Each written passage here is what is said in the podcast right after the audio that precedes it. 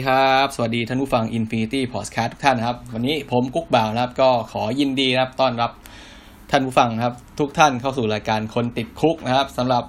วันนี้ครับคนติดคุก EP นี้ครับก็ยังคงเป็นนะครับคนติดคุกในซีรีส์ครับ Cooking A to Z กันอยู่นะครับ วันนี้ก็เป็นตัวอักษรนะครับมาถึงตัวอักษรตัว H กันแล้วนะครับ ตัวอักษรตัว H นะครับ ก็เพื่อไม่ให้เป็นการเสียเวลานะครับก็นี้จะเข้าเรื่องกันเลยครับ ตัวแรกนะครับ ตัวแรกเป็นคำว่าแฮมนะครับแฮมแฮมหรือว่าที่เราเห็นกันบ่อยๆครับในแซนด์วิชครับหรือว่าในอาหารเช้านะครับ ก็ส่วนใหญ่ที่เราเห็นกันครับ ส่วนใหญ่ที่เราจะเห็นกันก็จะเป็นเป็นเป็นแฮมที่เป็น process ham นะครับ คือเป็นแฮมที่หน้าตาจะเป็นแผ่นสี่เหลี่ยมนะครับ หรือว่าเป็น อาจจะเป็นแผ่นกลมๆ อะไรก็ตามแล้วก็สไลด์เป็นแผ่นๆครับ อันนี้ก็คือเป็นส่วนมากเขาจะเป็น process ham เป็น breakfast ham ครับ เป็น cooking ham นะครับ ก็แฮมพวกนี้นะครับก็จะเป็นแฮมที่ราคาไม่สูงมากนะครับ หาซื้อได้ทั่วไปตามร้านค้านะครับ ส่วนนะครับคำว่าแฮมที่ที่จริงแล้วเนี่ยคำจะหมายถึงนะครับจะหมายถึงขาหลังของหมูนะครับ ส่วนขาหลังนะครับคือตั้งแต่ ตั้งแต่ส่วนที่เป็นเอ่อเนื้อหัวเข่าขึ้นมาครับเนื้อเข่าขึ้นมาจนถึงสะโพกเลยครับ สะโพกทั้งหมดนะครับ ลงไปจนถึงเอ่อก่อนถึงหัวเข่านะครับ ทีนี้ก็จะขอแถมให้นิดนึงครับ ถ้าเกิดส่วนที่เป็นหัวเข่าลงไปครับ หัวเข่าตั้งแต่เหนือหัวเข่าลงไปจนถึงหน้าแข้งกลางๆหน้าแข้งนะก็จะเรียกว่าฮอกนะครับจะเรียกว่าพอกฮอกนะครับ หรือว่าแฮมฮอกนะครับ คือฮอกคืออะไรฮอกก็คือส่วนที่เป็นหัวเข่านะครับ เป็นส่วนที่นะครับ เป็นส่วนที่เราเอาไปทำอะไรนะครับ เอาไปทำขาหมูทอดนะครับ ขาหมูเยอรมันอะไรประมาณนี้อะไรก็ว่ากันไปขาหมูอบนะครับ ก็จะเป็นส่วนที่เรียกว่าฮอกนะครับ ซึ่งช่วงนี้เดือนนี้ก็เป็นเดือนเดือนตุลาไม่ไม่ใช่เดือนตุลาสินี่วันที่ผมกำลังจับนี่จะเป็นวันที่หนึ่งแล้วครับหนึ่งพฤศจิกายนแล้วนะครับ ซึ่งแน่นอนครับอาหารที่ขึ้นชื่อในช่วงเดือนอตุลาครับหรือว่า October Fest ก็คือ ขาหมูนะครับ ขาหมูไม่ว่าจะเป็นขาหมูต้ม ขาหมูอบขาหมูทอดนะครับ ขาหมูเยอรมันที่ทานคู่กับเบียร์นี่ก็แน่นอนว่าได้รับความนิยมนะครับ ก็จะทานคู่กับ sauerkraut นะครับ sauerkraut sauerkraut ก็คือเป็นกะหล่ำปลีดองนะครับกะหล่ำปลีดองก็จะมีรสชาติออกเปรี้ยวๆเค็มๆครับตัดเลี่ยนในการทานขาหมูนะ อันนี้ก็แถมให้ไปนะครับ hock ครับ hock ก็คือส่วนที่ตั้งแต่เหนือเหนือหัวเข่านะครับไปจนถึงประมาณกลางหน้าแข้งนะครับ ส่วนครับ ส่วนกลางหน้าแข้งลงไปจนถึงส่วนเท้าเลย ส่วนเท้าส่วนส่วนกีบเท้าหมูเนี่ยครับ เราจะเรียกว่าจะเรียกว่า knuckle นะครับ knuckleนักเคิลหรือว่าส่วนที่เป็นเอ่อมือนะครับ ส่วนที่เป็นกีบของมันนั่นเองนะครับอันนี้ก็คือเรียกจะเรียกว่านักเคิลนะเพราะฉะนั้นนะครับ เพราะฉะนั้นขาหมูหนึ่งขานะครับ ขาหมูหนึ่งขาครับ ไล่ลงมาเอ้ยไล่ขึ้นมานะครับ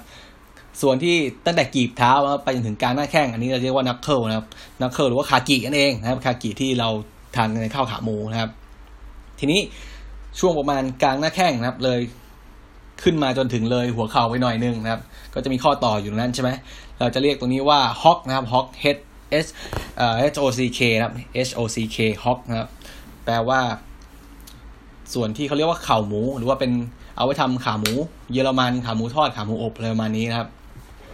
ทีนี้ส่วนที่เป็นตั้งแต่ตั้งแต่เนื้อเข่าขึ้นไปครับไปจนถึงสะโพกเลยครับไปขึ้นไปจนถึงเกือบถึงสะโพกก็จะเรียกว่าส่วนนี้ว่าแฮมนะครับ หรือว่าหรือว่าแฮมเล็กนะครับ หรือว่าถ้าเกิดพอกเล็กเนี่ยถ้าเกิดเรียกว่าพอกเล็กก็พอกเล็กก็จะครอบคลุมนะพอกครอบคลุมตั้งแต่ส่วนส่วนกีบเท้าเลยครับ ขึ้นไปถึงสะโพกก็จะเรียกว่าพอกเล็กนะเพราะฉะนั้นถ้าเกิดเราเจอคำศัพท์ พวกนี้นะพวกเอ่อพอกนักเคิลพอกฮอกนะครับพอก แฮมนะครับเล็กแฮมอะไรพวกนี้ก็ให้รู้ไว้ว่ามันเป็นขาหมูนะครับ ส่วนครับ อันนี้คือพูดถึงขาหลังนะครับ ถ้าเกิดเราได้ยินคำว่าแฮมนะครับ ให้เรานึกไว้แล้วว่ามันน่าจะเป็นขาหลังนะครับ มันควรจะเป็นขาหลัง แต่ว่าถ้าเป็นขาหน้าเนี่ยเขาจะเรียกอีกอย่างหนึ่งเขาจะเรียกว่าแฮมที่ทำจากขาหน้าเขาจะเรียกว่า picnic ham นะครับ picnic ham หรือว่า shoulder ham นะครับคือเขาก็เปรียบเทียบเหมือนร่างกายแหละครับ shoulder ก็คือหัวไหล่มันใช่ไหมเพราะฉะนั้นขาหน้ามันก็คือไหล่ของหมูนะครับ เพราะฉะนั้นแฮมที่ได้จากขาหน้าของหมูเนี่ยเขาจะเรียกว่า picnic ham ครับหรือว่า shoulder hamนะครับ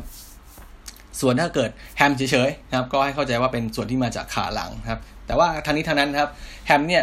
มันก็ไม่จำเป็นว่าจะต้องเป็นส่วนที่เอ่อเป็นขาหรือว่าเป็นสะโพกเสมอไป อาจจะมาจากส่วนอื่นก็ได้นะครับ อาจจะมาจากส่วนที่เป็น สันนอกของมันทั้งเส้นก็ได้ อันนี้ก็จะเรียกว่าแคนาเดียนเบคอนที่จริงแล้วอาจจะเป็นอยู่ในตระกูลแฮมรูปแบบหนึ่งนะครับเป็นเป็นแฮมที่ค่อนข้างจะมันน้อยหน่อยนะครับ สไลด์เป็นแผ่นก็ทานกับแซนด์วิชก็ได้นะเป็นมีจะมีไขมันน้อย จะมีรสชาติที่แห้งกว่าลีนกว่านะครับ ส่วนขั้นตอนในการทำนะครับในการผลิตในการทำแฮมเนี่ยก็จะมีหลักๆอยู่สามแบบนะครับสามแบบ อย่างแรกก็คือแบบ dry นะแบบ dry แบบ dry ก็แบบแห้งแบบแห้งวิธีในการทำส่วนใหญ่ก็จะเอาขาหลังของของหมูนะครับ หรือว่าแฮมเล็กเนี่ยนะครับมามาหมักเกลือนะครับ โดยใช้เกลือนี่ยเกลือเม็ดนะครับ อาจจะเป็นเกลือเม็ดก็ได้ หรือว่าเกลือผงเกลือป่นก็ได้นะครับ ใช้ปริมาณเยอะเลยนะครับ แล้วก็เอาไปโปะนะครับโปะส่วนที่เป็นส่วนที่เป็นเนื้อนะครับ เนื้อของหมูโปะไว้ให้คุมให้มิชิดเพื่อทำการ ดึงนะครับ ดึงความชื้นอยู่ในเนื้อเนี่ยออกไปนะครับ แล้วก็พอเอาเกลือเคลือบไว้เรียบร้อยทาไว้เรียบร้อยใช่ไหมก็เอาไปแขวนไว้นะครับ แขวนผึ่งลมเอาไว้ที่มีอากาศถ่ายเทได้สะดวกนะครับ แล้วก็อุณหภูมิต่ำนะครับ พอถึงระยะเวลาหนึ่งนะครับสามเดือนหกเดือนหนึ่งปี อะไรก็ว่ากันไปแล้วแต่แล้วแต่อายุแล้วแต่ประเภทของแฮมนะครับเราก็จะได้แฮมแฮมแบบแบบ dry แบบ dry dry ham นะครับ อันนี้ก็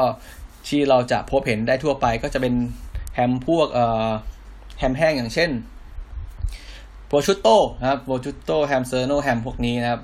แฮมที่เนื้อสัมผัสจะแห้งๆหน่อยนะครับไอ้แฮมที่แพงที่สุดในโลกที่เขาเคย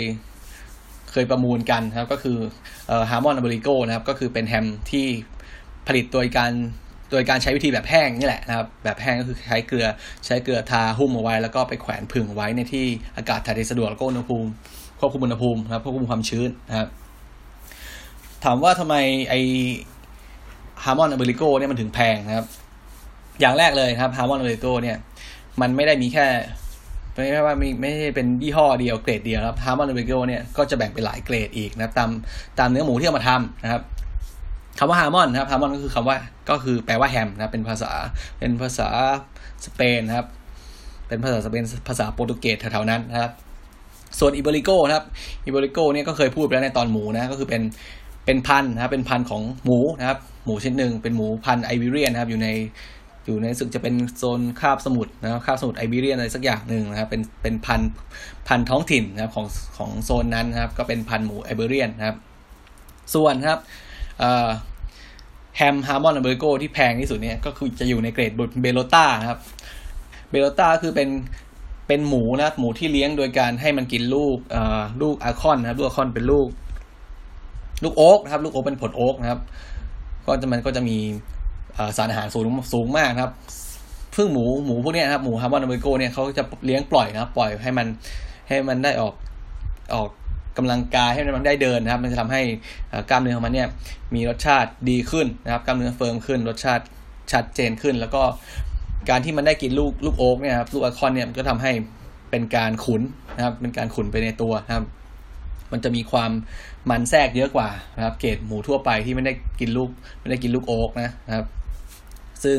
แฮมที่แพงที่สุดนี่ก็คือ jamón ibérico ที่เป็นเกรด bellota นะครับเกรด bellotaส่วนเกรดรองลงมาราคาก็จะต่ำลงไปก็คือไม่ได้เป็นเกรดที่ไม่ได้กินผลโอ๊กลูกโอ๊กนะครับ ทีนี้นอกจาก การผลิตแฮมโดยการใช้แบบแห้งแล้วก็จะมีแบบเปียกนะแบบเปียกก็จะง่ายกว่านะครับ จะเร็วทำได้เร็วกว่านะครับ แบบเปียกเนี่ย โดยทั่วไปก็คือการแช่นะครับ เอาไปแช่ในน้ำเกลือนะครับไปการเอาไปแช่ในน้ำเกลือแล้วก็น้ำน้ำเกลือนี่ก็ต้องมีอุณหภูมิที่ควบคุมอุณหภูมิด้วยไม่ให้อุณหภูมิมันสูงเกินไปไม่งั้นเนื้อสัตว์มันก็จะสปอยเนื้อสัตว์มันจะเสียนะครับ มันจะเน่าเปื่อยนะครับ อีกอย่างหนึ่งนอกเหนือนอกจากการจะควบคุมนะครับ ความเข้มข้นของเกลือนะครับ ความอุณหภูมิของน้ำที่เราใช้ใช้แช่แล้วนะครับ ก็เขาก็จะใส่นะครับสารเคมีลงไปบางตัวนะครับ ซึ่งโดยที่เป็นโดยตัวที่เป็นหลักๆ แล้วคือเป็นเอ่อเขาจะเรียกว่าเคลลิงซอลนะครับเคลลิงซอลเคลลิงซอลหรือว่าอาจจะเรียกว่าพิงซอนะครับพิงซอหรือว่าพิงเคลลิงซอแต่อย่าไปสับสนกับไอเกลือสีชมพูของ ลือหิมาลัยอะไรพวกนี้ครับหิมาลายันซอสนะครับ อันนั้นเป็นเป็นเกลือธรรมชาตินะครับที่มีที่มีพวกแร่ธาตุอะไรอยู่มันก็เลยทำให้สีของเกลือหิมาลัยเนี่ยเป็นสีชมพูนะครับ ส่วนเกลือเคลลิงซอสเนี่ยที่มันเป็นสีชมพูเนี่ยเพราะว่าเขาผสมสีลงไปนะครับ เพื่อไม่ให้เพื่อไม่ให้สับสนกับเกลือที่เรามาทำอาหารนะเพราะสมมติว่าที่บ้านคุณเนี่ยมีมีเกลือที่ทำสำหรับ curing salt ครับสำหรับสำหรับ cure อาหารนะครับ กับเกลือเกลือทั่วไปเนี่ยเกลือแกงทั่วไปเนี่ยหน้าตามันจะเหมือนกันเลยนะครับ เพราะว่าเกลือ curing salt เนี่ยมันก็คือเกลือแกงนี่แหละนะครับ เกลือทั่วไปโซเดียมโซเดียมคลอไรด์นะครับ แล้วก็ไปผสมนะครับ ไปผสมโพแทสเซียมไนเตรตโพแทสเซียมไนไตรต์ลงไปนะครับ ในสัดส่วนประมาณหนึ่งครับ ซึ่งตัวโพแทสเซียมโพแทสเซียมไนเตรตโพแทสเซียมไนไตรต์เนี่ยมันก็จะทำให้อ่าทำให้เนื้อสัตว์เนี่ยเสียยากขึ้นนะครับ แล้วก็มีสีมีสีชมพูนะครับ มีสี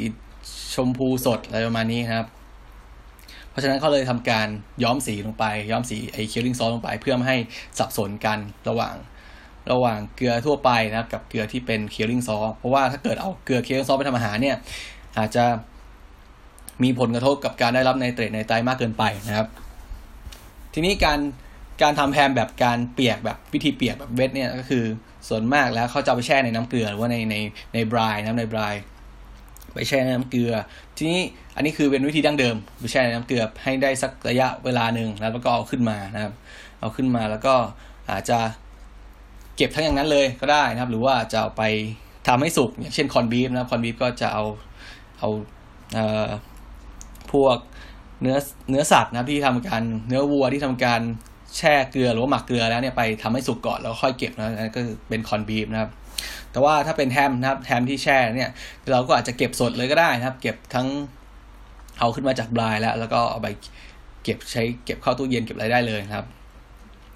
ส่วนจะมีอีกวิธีหนึ่งที่เป็นวิธีที่เป็นอุตสาหกรรมมากขึ้นนะในระดับอุตสาหกรรมก็คือการคือการฉีดนะครับ การฉีดน้ำเกลือหรือว่าการฉีดน้ำน้ำบลายเนี่ยเข้าไปในในในเนื้อสัตว์เลยครับในขาของหมูเลยในชิ้นส่วนของหมูเลยครับ อันนี้ก็คือเป็นส่วนมากเราจะเห็นได้ทั่วไปนะครับ นอกนอกจากจะทำให้ได้ผลิตภัณฑ์ที่เร็วขึ้นแล้วครับ คืออาจจะใช้เวลาแค่ไม่กี่วันนะครับ ก็ได้แฮมแล้วนะครับ คือถ้าเราเรียงตามระยะเวลานะนะแบบแห้งเนี่ยใช้เวลามากสุด เพราะว่ามันต้องรอให้ให้แฮมเนี่ยมันแห้งครับ ใช้เวลามากสุดอาจจะสามเดือนหกเดือนอะไรขึ้นไปนะครับ แล้วก็แบบเวทนะครับ แบบเวทเนี่ยก็จะใช้เวลาสั้นลงมาหน่อยครับ อาจจะประมาณเจ็ดวันสิบวันสิบห้าวันอะไรก็แล้วแต่ขนาดแล้วแต่ แล้วแต่สูตรนะแล้วแต่รีซิปีกันไปนะครับ แล้วก็อีกแบบหนึ่งที่เป็นการฉีดบรายเป็นการอินเจคชันเข้าไปในในเนื้อสัตว์เลยเนี่ยครับคือในในระดับอุตสาหกรรมแล้วนะครับเขาก็จะมีเข็มใช่ไหมเป็นให้เรานึกภาพนะครับ มีเนื้อสัตว์อยู่ใช่ไหมแล้วก็มีมีแผงนะครับ มีแผงมีแผงที่เป็นแผ่นแล้วมีเข็มนะครับ เข็มจำนวนมากเลยนะครับ ก็จิ้มลงไปนะครับ พอจิ้มไปเนื้อสัตว์แล้วก็จะทำการฉีดนะครับ ฉีดน้ำเกลือหรือว่าฉีดน้ำหมักเนี่ยลงไปในเนื้อสัตว์แล้วก็ เอาเข็มออกมานะครับ ก็ทำให้ในเนื้อสัตว์เนี่ยก็จะชุ่มไปด้วยน้ำเกลือ หรือว่าน้ำเคียวลิงน้ำบลายพวกนี้นะครับทำให้สามารถเก็บได้นานขึ้นนะครับ มีรสชาติมีความเค็มขึ้นมานะครับวิธีนี้ก็ใช้เวลาแค่วันสองวันนะครับ เพื่อให้รสชาติของน้ำเกลือที่ฉีดลงไปเนี่ยนะครับ กระจายตัวทั่วกันนะครับ แล้วก็นอกเหนือจากวิธีการแบบแห้งนะแบบแห้งแล้วแบบเปียกแล้วอีกวิธีคือการการลมควันนะหรือว่าการสโมกนะครับวิธีการลมควันก็หลักการก็คือ เอาไปนะครับ เอาขาขาหมูสดนะครับ ขาแฮมสดเนี่ยครับไปทำการลมควัน ใช้ควันของไม้อะไรก็ตามที่เราต้องการนะครับ ไม้เชอร์รี่ไม้โอ๊กนะครับไม้แอปเปิลนะครับ แล้วก็ไปลมควันก็คือให้มันจะมีเป็นอาจจะเป็นเป็นห้องสำหรับการทำการทำลมควันหรืออาจจะเป็น chamber เป็นตู้เล็ก ๆ นะครับทำการจุดนะครับทำการเผาเผาพวก สโมกชิปพวกนี้นะพวกไอเปลือกไม้พวกนี้นะครับ เนื้อไม้พวกนี้นะครับ แต่ว่าถ้าเกิดเราเอาเผาสดเลยเนี่ย มันก็ทำให้ไหม้เร็วนะครับ มันจะไม่ได้ควันน้อย มันจะได้ควันน้อยใช่ไหมวิธีการก็คือเขาจะเอาพวกเนื้อไม้เปลือกไม้พวกนี้ไปแช่น้ำก่อนนะครับ ให้มันให้มันอิ่มตัวก่อนนะครับ หลังจากนั้นก็เอาไปไปวางบนอาจจะวางบนถ่านนะครับหรือว่าอาจจะวางบนขดลวดที่ให้ความร้อนนะครับ มันก็จะค่อยๆ เผาไหม้ไปได้ควันขึ้นมานะครับ ได้ควันควันพวกนี้ก็จะมีกลิ่นเฉพาะตามชนิดของไม้ของมันนะครับ แล้วก็ ถ้าเป็นถ้าเป็นตู้สโมกในสมัยใหม่นะครับ ก็จะเราต้องการแค่ควันอย่างเดียว เพราะว่าตู้เนี่ยสามารถให้ความร้อนได้แล้ว เราต้องการความร้อนเท่าไหร่นะครับเจ็ดสิบองศาแปดสิบองศานะครับเก้าสิบองศาอะไรก็ว่าไป แต่ว่าอุณหภูมิขั้นต่ำในการทำสโมกแบบแบบสโมกแบบให้อาหารสุกนะครับ ก็คือเจ็ดสิบองศา เพราะว่ามันเป็นอุณหภูมิที่เชื้อโรคเนี่ยไม่สามารถเจริญเติบโตได้นะครับพวกแบคทีเรียนะครับไม่สามารถเจริญเติบโตได้ แบคทีเรียถูก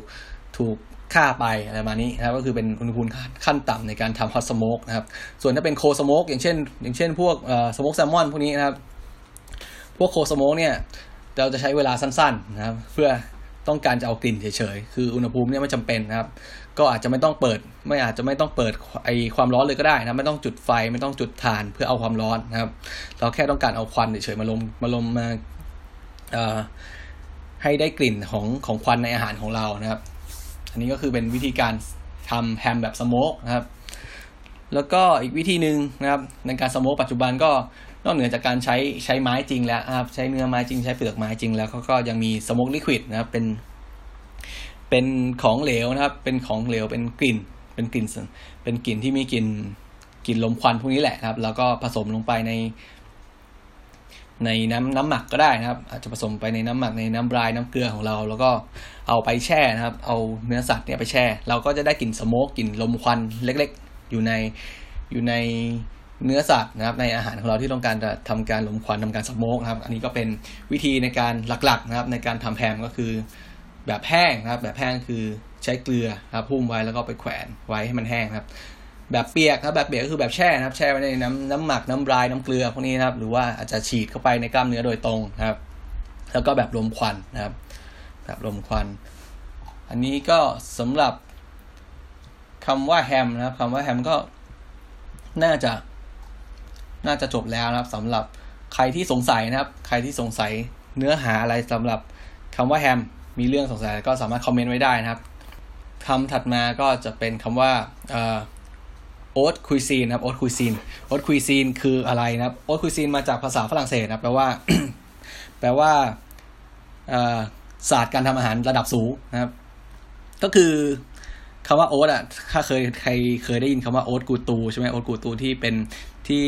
เขาหมายถึงพวกเสื้อผ้านะครับ พวกแบรนด์เสื้อผ้าระดับสูงระดับแบบ ราคาแพงมาก มีการตัดเย็บที่ประณีตทุกขั้นตอนอะไรอย่างนั้นนะครับคำว่า haute cuisine ก็ใกล้เคียงกันนะครับคำว่า haute ก็คือคำว่า high นะครับแปลตามตัวคือคำว่า high นั่นเองคืออยู่ในระดับสูงครับ cuisine ก็คือการทำอาหารครับ การ cooking นั่นเองครับ เพราะฉะนั้น คำว่า haute cuisine ก็แปลว่าการทำอาหารที่อยู่ในระดับที่สูงครับอยู่ในที่สูงทีนี้ ถามว่าแล้วในปัจจุบันนี้สามารถเห็นเห็น haute cuisine ได้ไหมนะครับ ก็คือถ้าจะให้พูดกันตามตรงเนี่ย haute cuisine เนี่ยค่อนข้างจะจะหายากอยู่นะครับ จะหาดูได้ยากอยู่คือ ในระดับ fine dining ทั่วไปครับในระดับ fine dining ที่เราเห็นกันตามร้านอาหารราคาแพงๆครับ ตามโรงแรมหรูๆเนี่ย ส่วนมากมันเป็น มันจะเป็น fine dining ครับ fine dining ก็คือ แต่ว่า fine dining ก็จะแบ่งประเภทได้อีกนะครับ มันไม่จำเป็นว่าจะต้องเป็นคลาสสิกไม่จำเป็นว่าจะต้องเป็นฟิวชั่นไม่จำเป็นต้องเอ่อ modern ครับ modern cuisine อย่างนี้ครับคำว่า fine dining ครับ fine ก็คือคำว่าประณีตนะครับ fine dining fine cooking ครับ fine cooking คือคำว่าประณีตครับอันนี้คือเพื่อนผมเคยถามมานะว่าแล้วอ อาหารไทยอย่างแกงเขียวหวานเนี่ยมันจะเป็นมันจะถือว่าเป็น fine cooking fine fine dining ได้ไหมใช่ไหมก็คือที่จริงแล้วเนี่ยคำจำกัดความของคำว่า fine dining fine cooking ก็คือ เป็นการทำอาหารที่มีเราประณีตครับ เราพิถีพิถีพิถันทุกขั้นตอนนั่นเองก็คือถ้าถ้าเกิดคุณไปซื้อของมานะครับ เลือกวัตถุดิบมาอย่างดีเลยนะครับ หมูนะครับ เนื้อหมูเนื้อวัวที่จะมาทำแกงเขียวหวานเนี่ยเป็นเนื้อหมูเกรดดีเลือกมาอย่างดีเลย ไม่มีสดมากนะครับ มีแหล่งผลิตที่ดีนะครับ เราเอามาจัดเตรียมดีนะมามาทำการเลาะเอ็นเลาะพังผืดออกทั้งหมดนะครับ เตรียมทุกอย่างเครื่องแกงนะครับพริกแกงเราทำอย่างดีเราคั่วให้หอมก่อนนะครับคั่วให้หอมแล้วก็ตำตำมือตำละเอียดทุกท่านตอนอะไรเงี้ยครับแล้วก็ผัดอย่างพิธีพิถันทุกอย่างทำพิธีพิถันมาเลย เราก็สามารถเรียกแกงเขียวหวานครับถ้วยนั้นได้ว่าเป็น fine cooking ก็ได้นะครับ แต่ในทางกลับกัน นะครับถ้าเกิดเราเป็นแกงเขียวหวานที่แบบทำทำไปนะครับ ซื้อของมา ซื้อของประหยัด ซื้อแบบเฮ้ยนี่มันหมูหมดอายุแล้วนะครับ เป็น butcher ตัดมาให้จากห้างนะครับ butcher ตัดมาให้จากห้างใกล้จะหมดอายุแล้วต้องทำกินภายในคืนแหละไม่งั้นพรุ่งนี้ถ้าเก็บไว้ถึงพรุ่งนี้ไม่ได้พรุ่งนี้หมดอายุต้องกินภายในคืนนี้ก่อนเที่ยงคืนนะครับอะไรประมาณนี้นะครับก็ใช้เครื่องแกงสำเร็จรูปนะครับ ซื้อมาจากห้างซื้อมาจากตลาดนะครับ อันนี้ก็อาจจะไม่เรียกว่า อาจจะไม่ได้เรียกว่าเป็น fine cooking fine dining ก็ได้ อันนี้ก็คือคำว่า fine dining มันไม่ได้จำกัดอยู่ที่ประเภทของอาหารนะครับชนิดของอาหาร แต่มันจำกัดมันดูจากความพิถีพิถันในการทำอาหารนะครับ ส่วนไอ haute cuisine เนี่ยครับ haute cuisine นี่มันเป็นอีกระดับหนึ่งครับของการของการแบ่งประเภทอาหารครับ ก็คือว่า haute cuisine เนี่ยแทบจะอยู่ในระดับสูงสุดแล้วของการทำอาหารนะครับ อาจจะเหนือกว่า อาหารหลาย ๆ แนวที่เรียกว่า fine dining ก็ได้นะครับ คือแต่ว่าตัว haute cuisine เองเนี่ยนะครับ ส่วนใหญ่แล้วจะเราจะเห็นในหน้าตามันเป็นอาหารคลาสสิกนะครับนำเสนอแบบคลาสสิกเป็นเมนูคลาสสิกนะครับของฝรั่งเศสนะครับ ต้องย้ำด้วยว่าของฝรั่งเศส เพราะว่าโอ๊ตคูซีนเนี่ยเป็นเป็นคำที่สร้างขึ้นมาเพื่อใช้สำหรับเรียกอาหารฝรั่งเศสโดยเฉพาะนะเพราะว่าชาวฝรั่งเศสเนี่ยเขาจะพิถีพิถันกับเรื่องการกินมากนะครับคือค่อนข้างมากเลยนะครับ ทีนี้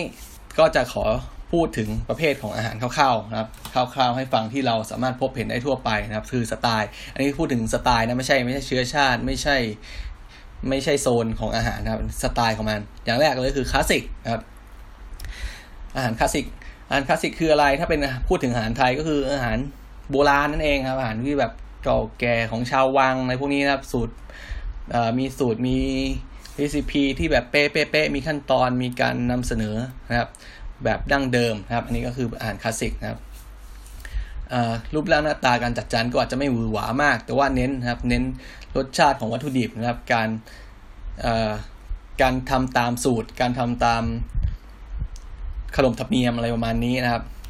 ถัดมาก็เป็นอาหารฟาสต์ฟู้ดนะฟาสต์ฟู้ดฟาสต์ฟู้ดก็แน่นอนครับ เป็นอาหารที่สไตล์อาหารที่ พบได้ทั่วไปครับ ต้องการความรวดเร็วในการในการรับประทานในการในการทำในการรับประทานนะครับ คือความสะดวกเป็นหลักนะครับ ก็คือมองว่ากินเอาเร็วไว้ก่อนครับ กินกันตายประมาณนั้นครับ คือเป็นฟาสต์ฟู้ดครับ ถัดมาก็คือเป็นฟิวชั่นครับอาหารฟิวชั่นอาหารฟิวชั่นก็คือ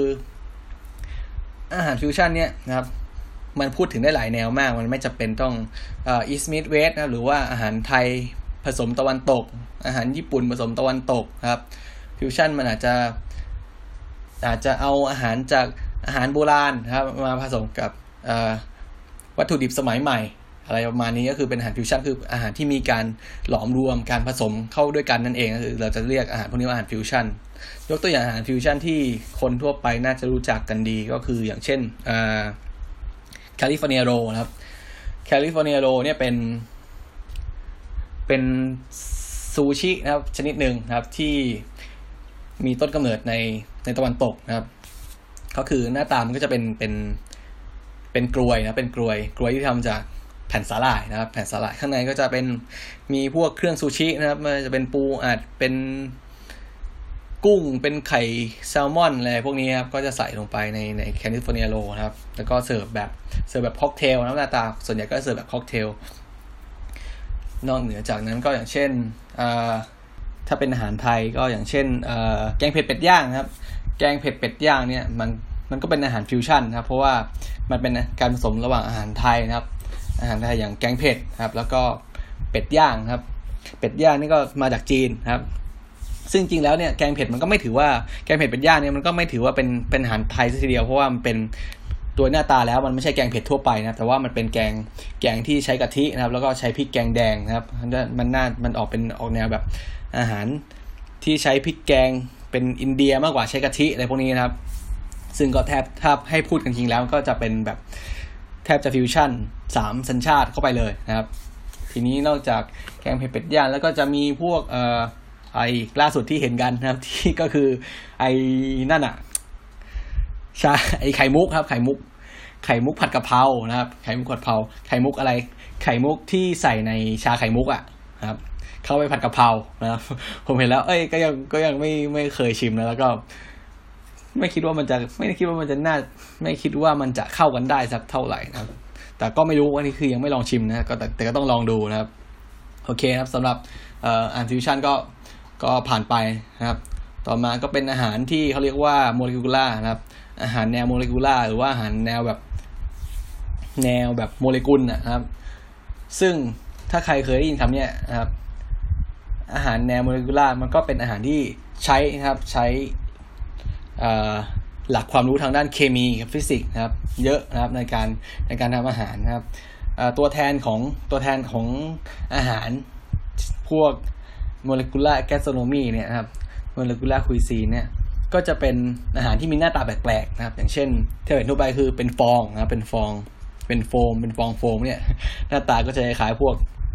เอ่อฟองผงสัก ฟองฟองผงซักฟอกเลยฟองแปรงยาสีฟันอะไรพวกนี้นะครับ ซึ่งเขาก็ใช้ครับเขาก็จะใช้เอาส่วนมากเอาครีมนะครับ หรือว่าเอานมนะครับ หรือว่าเอาของเหลวแล้วก็ตามนะครับ ไปใส่ครับ ไปใส่สารนะครับสารเคมีบางตัวที่ทำให้เพิ่มนะครับเพิ่มแรงเพิ่มแรงตึงผิวของมันนะครับทำให้เวลาเอาเราเอาเครื่องปั่นเนี่ยเครื่องปั่นมือเนี่ยครับ ปั่นลงไปครับก็จะทำให้เกิดฟองขึ้นมาได้ เพราะว่าถ้าเกิดเป็นน้ำเป็นน้ำเปล่าเป็นนมเปล่าเป็นครีมเปล่าเนี่ยถ้าเกิดเราปั่นนะครับมันก็จะไม่มันก็จะไม่สามารถเป็นฟองได้นะมันก็คืออาจจะเป็นฟองแค่แป๊บหนึ่งแล้วมันก็จะแตกไปนะครับ อันนี้ก็จะอยู่ในรูปของฟองโฟมนะครับหรือว่าอยู่ในรูปของ sphere ในรูปของของหยดนะครับ เป็น drop เป็นหยดอย่างเช่นที่เราเคยเห็นกันอย่างเช่น เป็นเม็ดๆนะครับ เป็นหน้าตาคล้ายคาเวียนี่นะครับ พวก คาเวียที่มีรสชาติต่างๆ เช่นวาซาบิ caviar พวก olive oil caviar นะครับ พวกนี้ก็จะเป็นการ spherifi- spherification นะครับ ก็คือการทำให้มันเป็น เป็น เป็นเม็ดนะครับ เป็น เป็นก้อนกลมๆเล็กๆนะครับ ตามที่เราต้องการนะครับ อย่างเช่น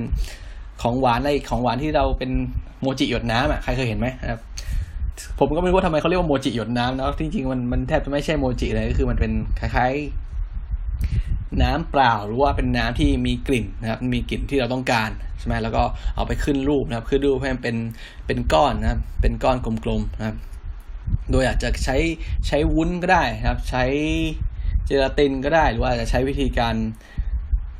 การทำเอ่อเอาจินบาร์ก็ได้นะครับเอาจินบาร์เนี่ยมันจะมันจะวุ่นวายกว่าพวกพวกไอ้นี่หน่อยนะพวกการใช้การใช้วุ้นหรือว่าการใช้เจลหน่อยหนึ่งครับ ราะว่าแต่ว่า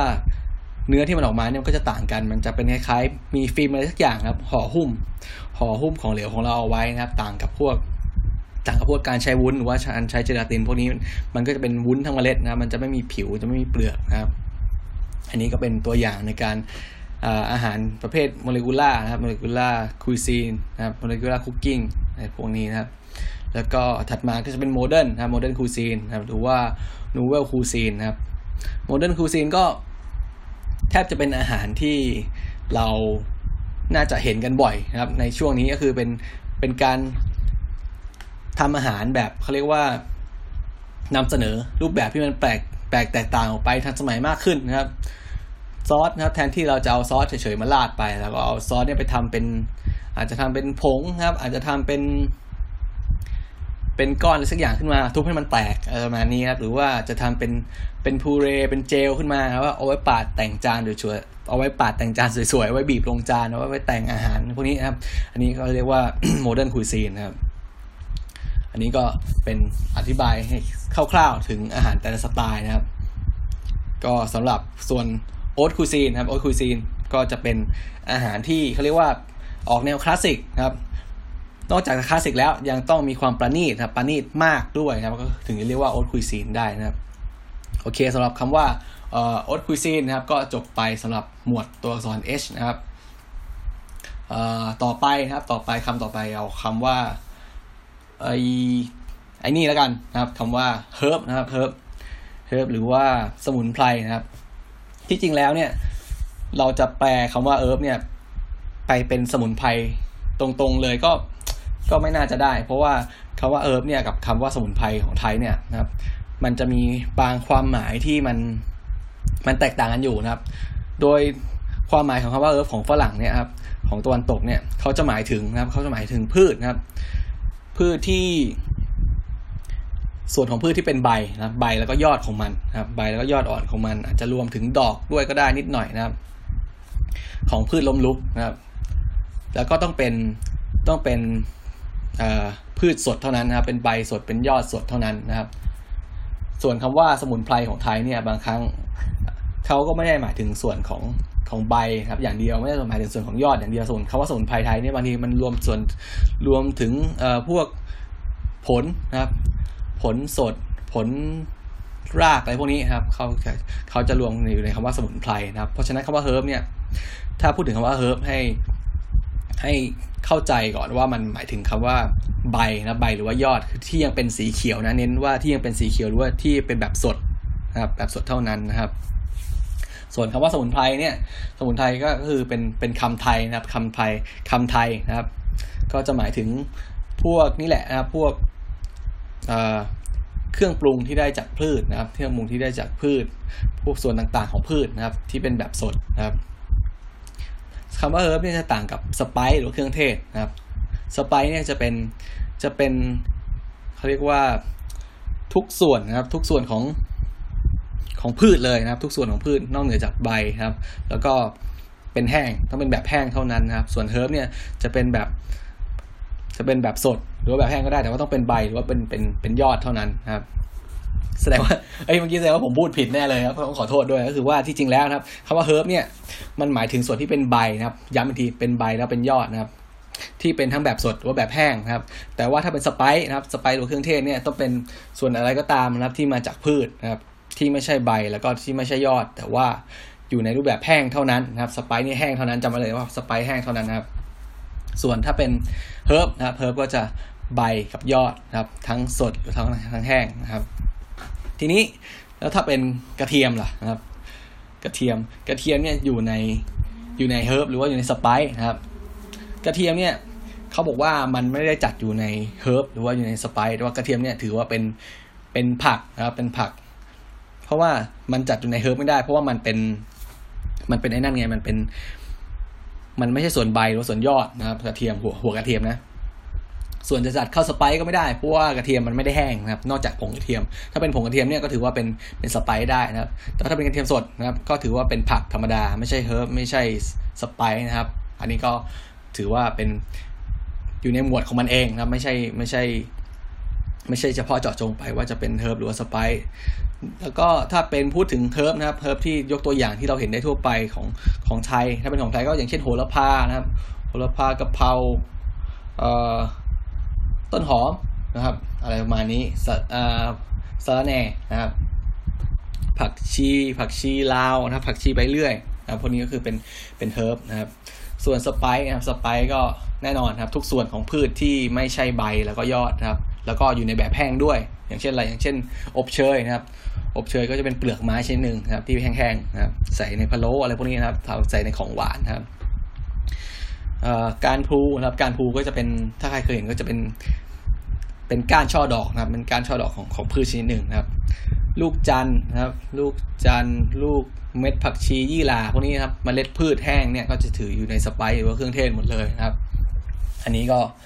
เป็นความหมายแล้วความแตกต่างระหว่างเฮิร์บกับสไปซ์ครับแล้วก็สมุนไพรกับเครื่องเทศนะครับ ก็เป็นสั้น ๆนะครับ ถัดมานะครับถัดมานี่คำนี้ก็จะเป็นคำสุดท้ายแล้วก็คือคำว่าไฮทีนะครับไฮที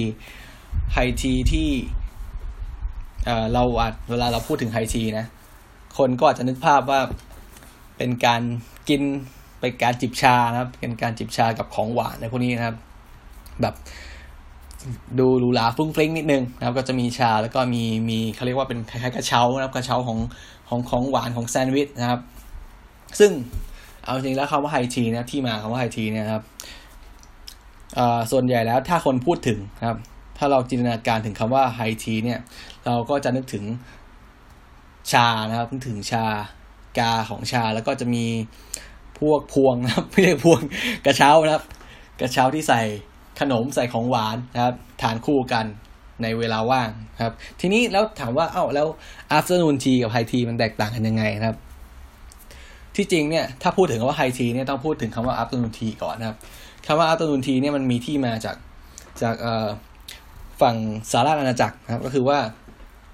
ในหมู่ชนชั้นสูงเมื่อก่อนเนี่ยเขาก็ไม่ต้องทำงานนะครับนึกออกไหมเขาไม่ต้องทำงานไงเขาก็จะมีเวลาว่างมากครับ คือตื่นมาตอนเช้านะครับก็รับประทานอาหารเช้านะครับ แล้วก็ทำนู่นนี่นั่นนิดหน่อยนะไปเดินท่องเดินเที่ยวอะไรก็ว่าไป แล้วก็รับประทานอาหารเที่ยงใช่ไหมทีนี้เนี่ย กว่าเขาจะทานดินเนอร์นะครับ กว่าเขาจะทานมื้อเย็นนะครับ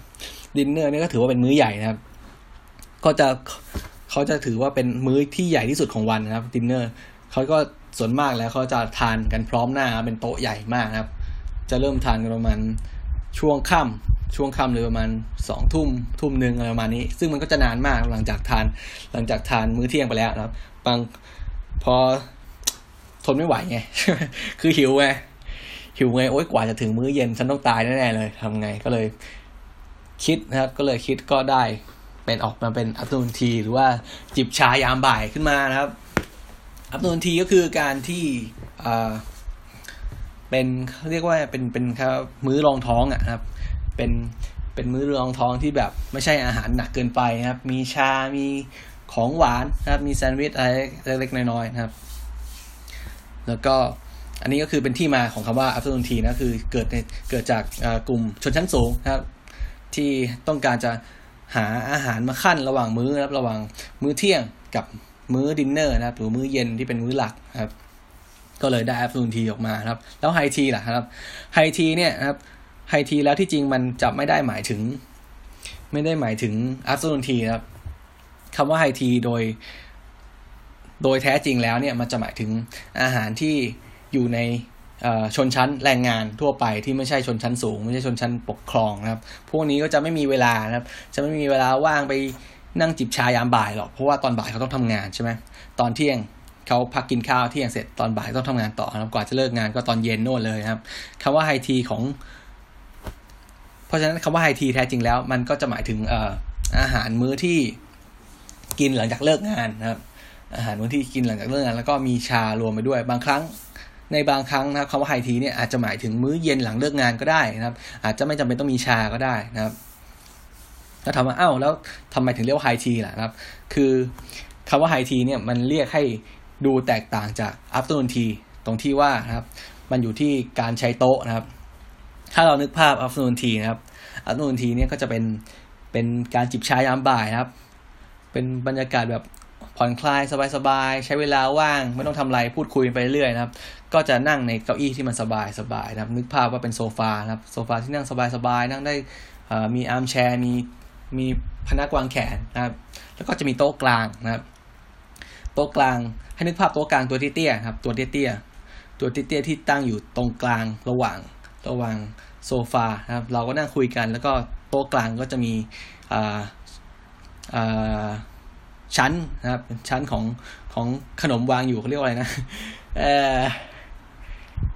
เขาเรียกว่าตะกร้าเออนั่นแหละตะกร้าที่เป็นชั้นๆนะครับตะกร้าที่เป็นชั้นๆของพวกขนมพวกแซนด์วิชวางอยู่ แล้วก็มีชานะครับวางอยู่ ใครต้องการจะ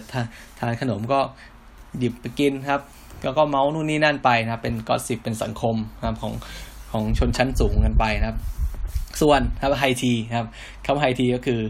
เราจะไม่ใช้โต๊ะเตี้ยแล้วนะครับ โต๊ะเตี้ยคือโต๊ะที่โต๊ะที่วางอัพนูนทีทั่วไปนะครับ ไฮทีนี่ก็คือเป็นโต๊ะที่สูงขึ้นมาหน่อยครับ เป็นโต๊ะที่ทานอาหาร อาหารเย็นทั่วไปตามบ้านนะครับ ก็จะขึ้นมาระดับสูงขึ้นมาระดับประมาณถ้าเรานั่งแล้วจะเป็นนึกภาพตามร้านอาหารนะครับ อันนั้นก็คือเป็นเป็นโต๊ะไฮทีนะครับ โต๊ะไฮทีก็จะเหมือนกับโต๊ะกินข้าวปกติ การทานไฮทีก็จะเป็นเป็นชาเป็นชาในมื้อที่แบบทานกับอาหารหนักหลังเลิกงานนะครับ มีพวกอาจจะมีพวกพายพวกสตูอะไรพวกนี้นะครับเป็นอาหารมื้อหนักไปเลยนะครับ หลังเลิกงาน เพราะฉะนั้นนะครับ ถ้าเกิดจำไว้ถ้าเกิด เราต้องการจะชวนเพื่อนนะครับ ไปไปจิบชายามบ่ายนะครับ ไปเอ่อเมาส์สังสรรค์นู่นนี่นั่นครับ ให้เรียกว่า afternoon tea นะครับ ส่วน high tea นะครับ ถ้าพูดถึง high tea เนี่ยมันไม่ได้หมายถึง afternoon tea คนละเรื่องกันเลยครับ ถ้าพูดถึง high tea ก็คือเป็นเป็นอาหารสื่อถึงอาหารมื้อ มื้อหลักหลังจากเลิกงานนะครับ ทีนี้ก็จะแถมให้นิดหนึ่งนะครับคำว่าดินเนอร์นะครับดินเนอร์ หลายคนอาจจะเคยได้ยินละ dinner dinner คือเป็นอาหารมื้อเย็นนะครับ มื้อเย็นหรือว่ามื้อค่ำนะครับ แล้วก็คำว่า supper นะครับคำว่าไอsupper นี่คืออาหารมื้อค่ำแน่นอนนะครับมื้อค่ำหรือมื้อดึก ถามว่าอ้าวแล้วความแตกต่างระหว่าง dinner supper คืออะไรนะครับคำว่าดินเนอร์นะคำว่าดินเนอร์นี่ก็คือเป็นอาหารที่ เป็นมื้อใหญ่นะครับ ถือว่าเป็นมื้อหลักของวันนั้นนะครับ ถือว่าเป็นมื้อหลักมื้อใหญ่ที่สุดของวันนั้น มีความเป็นทางการสูงกว่ามื้ออื่นนะครับ ส่วนใหญ่แล้วก็จะมีคนร่วมร่วมโต๊ะดินเนอร์เนี่ยเยอะนะครับ ไม่จำเป็นคือดินเนอร์เนี่ยบางครั้งไม่จำเป็นจะต้องเป็นเป็นมื้อเย็นหรือว่ามื้อค่ำเสมอไปนะครับบางครั้งดินเนอร์เนี่ยอาจจะอยู่ในมื้อบ่ายหรือมื้อเที่ยงก็ได้ แต่ ถ้าสื่อความหมายของดินเนอร์ก็คือเป็นมื้อที่สำคัญนะครับ เป็นมื้อที่ใหญ่ที่สุดของวันนั้นนะครับ ก็คือเราจะเรียกว่ามื้อนั้นว่าดินเนอร์นะครับ ส่วนคำว่า supper นะครับ supper เนี่ย ถ้าพูดกัน ตามภาษาคนไทยเข้าใจคือเป็นเรียกว่าเป็นเป็นมื้อดึกอะมื้อรองท้องก่อนนอน มื้อแบบแก้หิวสมมติว่าเรากินดินเนอร์เรากินดินเรากินดินเนอร์ไปแล้วใช่ไหมผมไปนัดเพื่อนไปดินเนอร์กันโอ้โหไปอลังการใหญ่โตเลยครับ ไปกินโต๊ะสิบยี่สิบคนสั่งเต็มที่นั่นคือดินเนอร์ของผม แต่กลับมาโอ้ยไม่ไหวแล้วย่อยเร็วมากเลยครับ กินไปเมื่อหนึ่งทุ่มนี่สี่ทุ่มหิวกันแล้วทำไงก็ supper ครับ supper ก็คือเป็นอาหารมื้อรอง มื้อแบบเบาๆครับ กินอาหารอะไรกินรองท้องก่อนนอน อาจจะเช่น ถ้าเป็นยกตัวอย่างง่ายเช่นมาม่าครับ ไม่ไหวแล้วกินมาม่าแล้วกันนะครับ หรือว่าถ้าเป็นฝรั่งก็ซุปแล้วกันครับทำซุปง่ายๆแล้วกันครับอาจจะซุปสำเร็จรูปเอาไปชงน้ำนะครับชงน้ำร้อนได้ซุปสำเร็จรูปขึ้นมานี่ก็คือเป็น supper เป็นเป็นอาหารมื้อง่ายๆ มื้อแบบก่อนนอนนะครับ กินแก้แบบ แก้หิวก่อนนอนประมาณนั้นก็คือเป็น supper คือความแตกต่างระหว่าง dinner supper นะครับสำหรับนะครับคำว่าก็จะขออธิบายคำว่า afternoon tea อีกนะครับโดยตัว afternoon tea เนี่ยนะครับในส่วนประกอบของมันแล้วนะครับ นอกจากชาแล้วก็จะมีที่เป็นชั้นชั้นเป็นตะกร้าตะกร้านะว่ามันมีอะไรบ้างครับ โดยทั่วไปแล้วก็จะมีอยู่สามชั้นนะครับสามชั้นสามชั้นก็จะเริ่มตั้งแต่ของข้าวนะครับ อาจจะเป็นของขาวหรือว่าของที่ค่อนข้างมีรสชาติหนักๆหน่อยนึงอย่างเช่นแซนด์วิชนะครับส่วนมากก็จะเป็นแซนด์วิชแซนด์วิชก็จะเป็นส่วนมากจะเป็นแซนด์วิชเย็นนะอย่างเช่นแซนด์วิชไข่แซนด์วิชแฮมชีสแซนด์วิช smoked salmon อะไรพวกนี้นะครับ หรือว่าจะเป็นพวก roll ก็ได้นะครับ พวกแซนด์วิช roll ก็ได้นะครับ อันนี้ก็ถือถือว่าเป็นคอร์สแรกครับคอร์สแรกของของ afternoon tea นะครับถัดมาครับที่ขาดไม่ได้เลยนะครับ ถ้ามี afternoon tea ต้องมีสโคนนะครับสโคน สโคนก็คือเป็นเป็นของหวานชนิดหนึ่งครับเป็นสโคนไม่เรียกของหวานสิครับสโคนเนี่ยถือว่าเป็นของว่างชนิดหนึ่งครับทำจากเนี่ยพวกแป้งครับ แป้งนมไข่นะครับ น้ำตาลเกลือครับ แล้วก็ไปทำเป็นทรงแล้วไปอบนะครับ ทานกับทานกับคลอตเต็ดครีมนะครับหรือว่าครีมที่มันเข้มข้นมากๆนะครับ คือแทบจะคล้ายเนยเลยนะครับ แล้วก็ แยมนะครับ ส่วนใหญ่ก็จะเป็นสตรอเบอรี่แยม หรือว่าอาจจะเป็นแยมอย่างอื่นก็ได้ แต่ส่วนใหญ่ก็จะเป็นสโคนก็ทานกับ clotted cream แล้วก็สตรอเบอรี่แยมนะครับ เป็นเป็นเป็นคอร์สที่สองนะครับ สุดท้ายนะครับ สุดท้ายแล้วถ้ายังไม่อิ่มนะครับ ก็จะมีของหวานนะครับ ของหวานมาให้มาให้ปิดปิด after afternoon tea ของเรานะครับ ให้อิ่มก่อนที่จะรอไปทานดินเนอร์นะก็จะสุดท้ายก็จะเป็นพวกอาจจะเป็น pastry ครับเป็น Danish pastry ชิ้นเล็กๆนะครับ อาจจะเป็นพวกทาร์ตนะครับทาร์ตของหวานทาร์ตผลไม้นะครับทาร์ตไข่ชิ้นเล็กๆหรือว่าจะเป็นพวกเค้กก็ได้นะครับเค้กเล็ก ๆ เป็นเป็นมาการองนะครับเล็กๆนะครับอันนี้ก็จะเป็นส่วนใหญ่ก็จะเป็น 3 คอร์สหลักนะครับของของ afternoon tea นะครับก็คือเป็นแซนด์วิชนะครับแซนด์วิชถัดมาก็จะเป็นสโคนนะครับแล้วก็สุดท้ายก็จะเป็นของหวานนะครับพวกขนมหรือว่าพวกเอ่อ pastry นะครับโอเคนะครับสำหรับ ก็จะขอสรุปให้นะครับสำหรับความแตกต่างของคำว่า high tea นะครับกับคำว่า afternoon tea คืออะไรครับ afternoon tea หมายถึงน้ำชาที่เราจิบยามบ่ายนะครับเพื่อการเข้าสังคมหรือว่าเพื่อการผ่อนคลายก็จะมีความหรูหรา มีความแฟนซีไฮโซนิดนึงนะครับ ก็จะมีชาใช่ไหมแล้วก็มีอาหารของทานเล่นที่อย่างที่บอกไป 3 คอร์สนะครับแซนด์วิชสโคนแล้วก็ของหวานนะครับ ส่วน high tea นะครับ ส่วน high tea ถ้าพูดถึง high tea นะครับมันไม่ได้พูดมันไม่ได้หมายถึงการจิบน้ำชายามบ่ายไม่ได้ทานของกินเล่น ไม่ได้ทานแซนด์วิชไม่ทานสโคนครับแต่ high tea หมายถึงอาหารมื้อครับมื้อหนักที่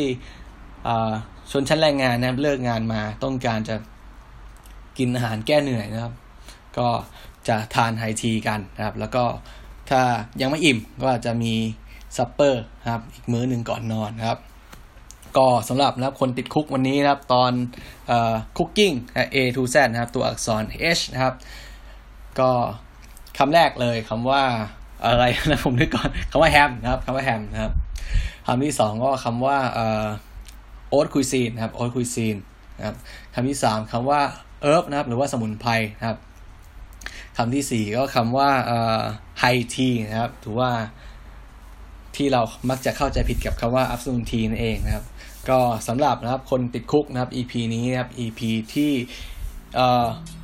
Cooking A to Z ตอนตัวอักษร H นะครับ ก็ขอขอบพระคุณทุกท่านนะครับที่เข้ามารับฟังนะครับในวันนี้นะครับสำหรับผมทุกฝ่าครับวันนี้ก็ขอลาทุกท่านไปก่อนนะครับสำหรับวันนี้สวัสดีครับผมสวัสดีครับ